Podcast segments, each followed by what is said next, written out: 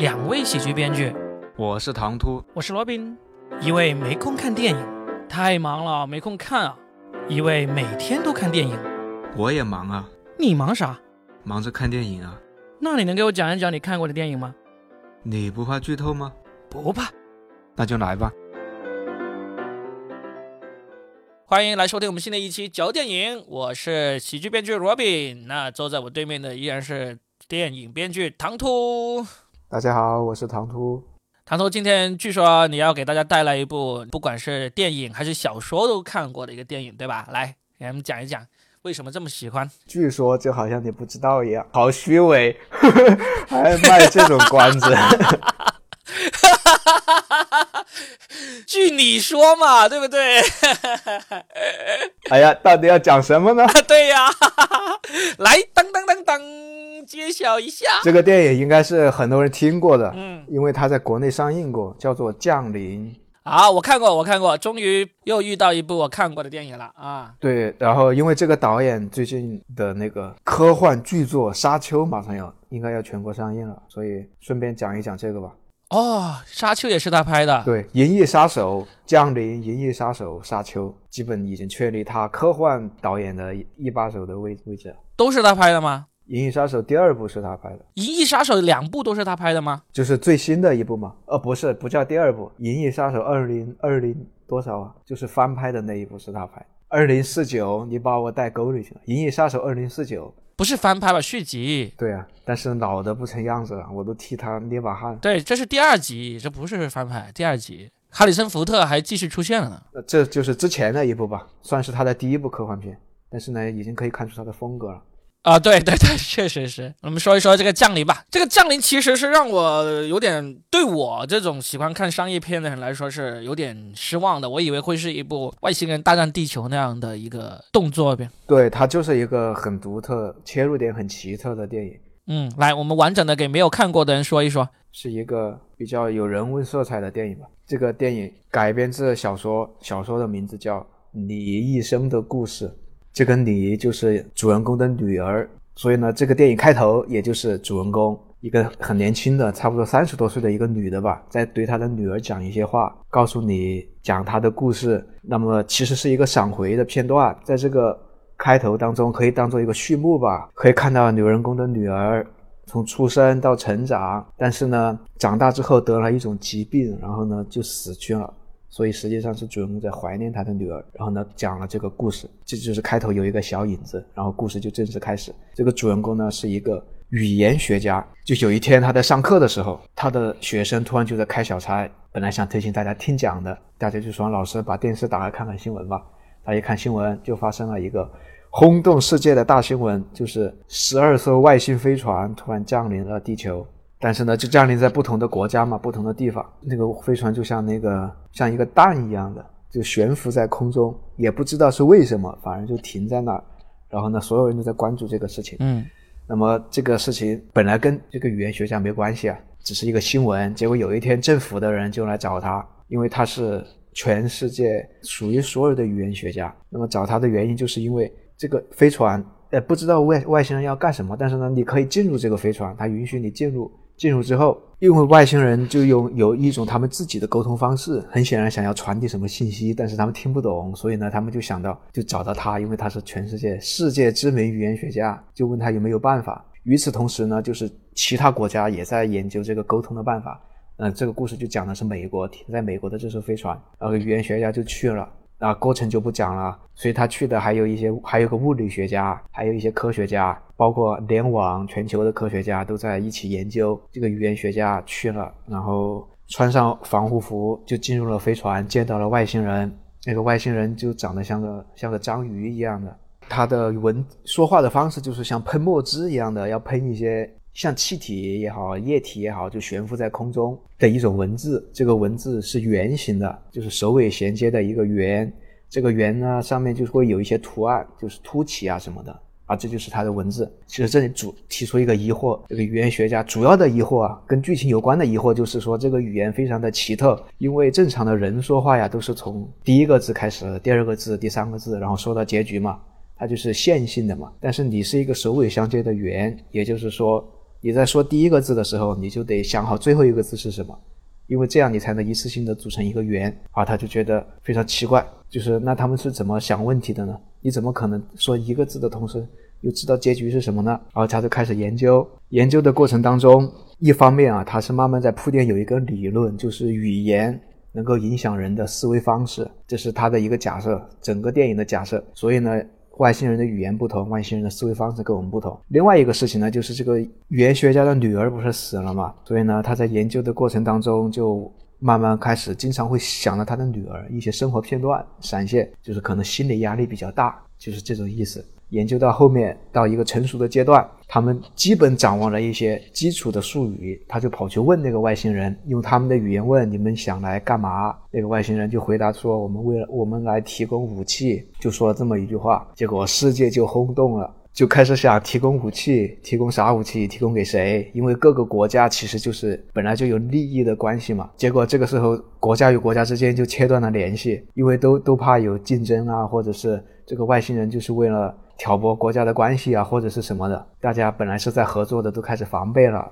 然后这个女主人公作作为一个思想境界很高的人，就是我们不能这个样子，我们应该要合作。但是军方就不听他的，所以他就自己跑去找外星人。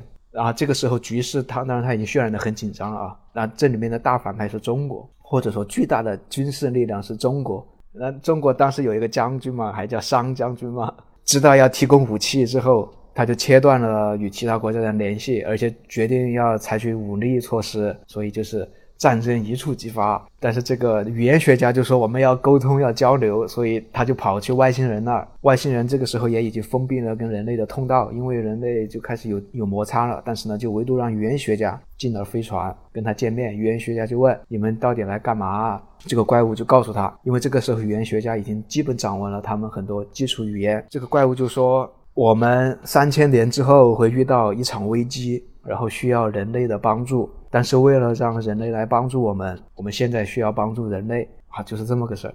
然后这个语言学家很奇怪呀，他说：“你们怎么知道三千年之后会发生什么事情呢？”然后刚问完这个话，那个大章鱼没有回答他，但是他突然就他女儿的画面突然又出现在他脑海当中，嗯，然后他就觉得不对。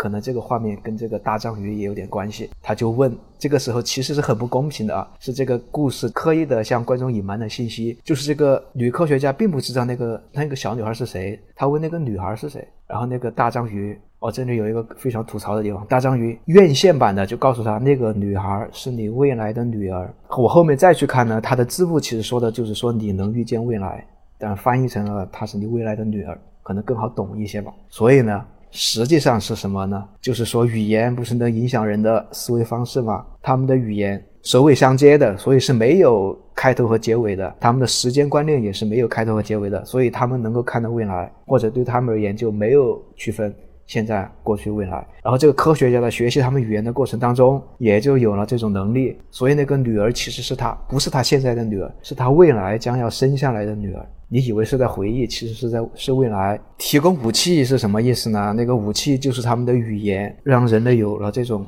预测未来的能力。但是实际上啊，这里就有一点正能量就要来了。然后呢，还有一个作用，外星人是来干嘛呢？就是想通过这个事儿让人类团结起来，因为他们分了十二个地区。每一个地区就是给了一部分信息，你们必须要一起把信息拼起来，你们才能获得完整的信息。就是为了构建人类命运共同体，这个外星人帮助人类，然后三千年之后人类帮助他们。然后这个女主人公，其实因为你这个故事啊，原本的故事是一个比较文艺散文的故事，没有什么高潮。这个故事它就加了一个高潮。那女主人公知道这一切之后，她的目的是什么呢？就是那个中国的大 boss 准备发动战争了。他就想要阻止这个大 boss，然后这个还是蛮巧妙的，就是怎么阻止呢？他不是有了预测未来的能力嘛？以前他以为都是一些幻觉，他现在知道那是未来，他就接受这个未来，他就预测到在未来的时候，在一个宴会上，他见到了那个中国的大 boss，中国的那个将军。那个将军在未来的宴会上说：“我要感谢你，是你阻止了这场战争。”那个女的就问：“怎么阻止的？”他说：“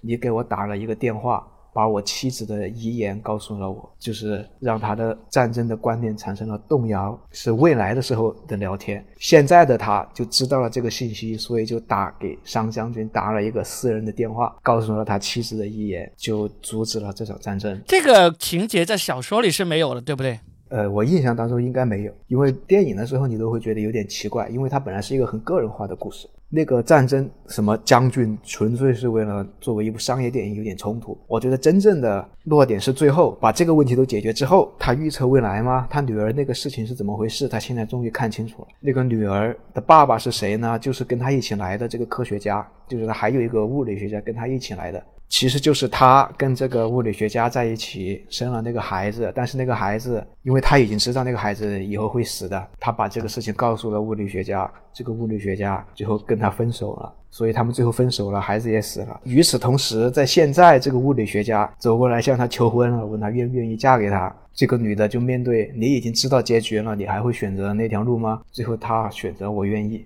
故事就结束，所以其实是很个人和人文的一个故事，然后搞了一些将军出来。这个也是电影拍电影的需要嘛？你没有这种冲突的话，可能就会 就变沦为纯文艺片这样子。那些冲着像我，对我觉得就是，其实我觉得它就是部文艺片。我觉得他胆子大一点的话，其实反倒还要好一点。嗯，因为这个故事切入点本来就很独特，外星人降临地球，没有人关心沟通的问题，一般就是有一台翻译机，然后我们就能沟通了。但是他专门去讲怎么沟通的问题，而且讲到最后，其实还是你就是女主人公个人的一个问题嘛。这个是很不一样的一个切入点。当你改成电影的话，就加入这个上将军是必须的。所以啊，到这个导演后面的《银翼杀手 二零一四九》，我觉得他就感觉是更坚定了一点。那部电影相当于，我觉得商业性反而还要弱一点，比这一部还要弱。你觉得哪个电影的商业性更弱一点啊？《银翼杀手》啊，我觉得《银翼杀手》它的商业性还可以嘞，至少它那种大场面也不少呀。就是它有一个虚构的未来世界，嗯，很炫酷是有了，但是它的情节真的是好慢好慢，最后也没有高潮，就是高潮就是两个人在车子里打了一下就结束。我为什么印象很深，就是因为当时我看电影看到一半想去上厕所，我就说忍一忍，看完再再上吧。结果这个电影情节真的好慢，后面真的是把我看累了。简直是一种折磨，把膀胱给看坏了。就是你膀胱不好的时候，你会特地的察觉出某某些电影节奏的问题。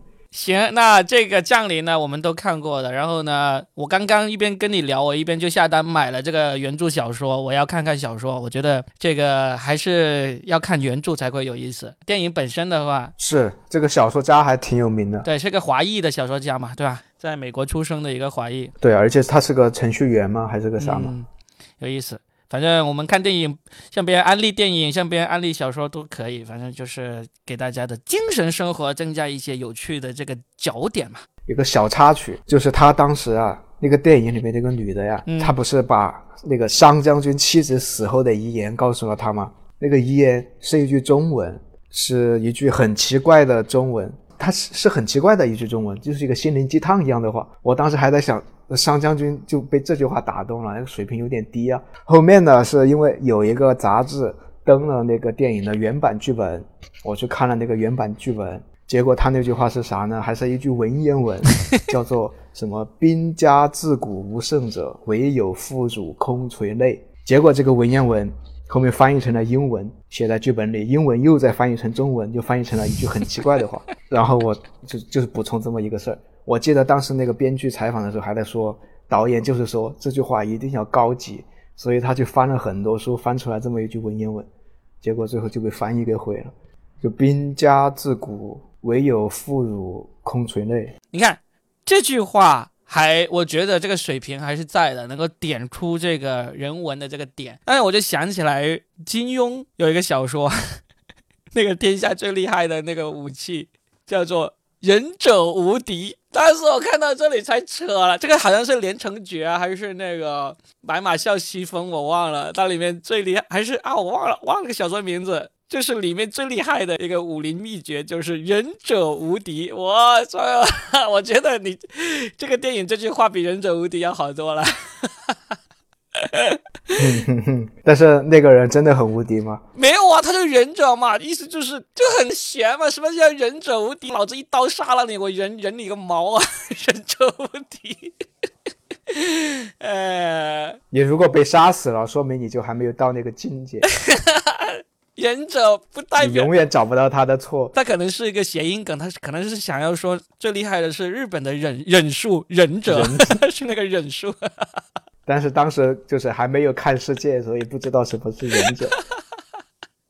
好了好了，不扯了啊，好吧，行，我们今天就聊到这吧，还剩一部然后沙丘，你刚才要说啥？沙丘算了，沙丘我们下次说吧，我我我先了解一下，反正还没播出嘛，好吧，今天就已经聊一个小时了，我估计也是一部很慢的电影。希望不要了。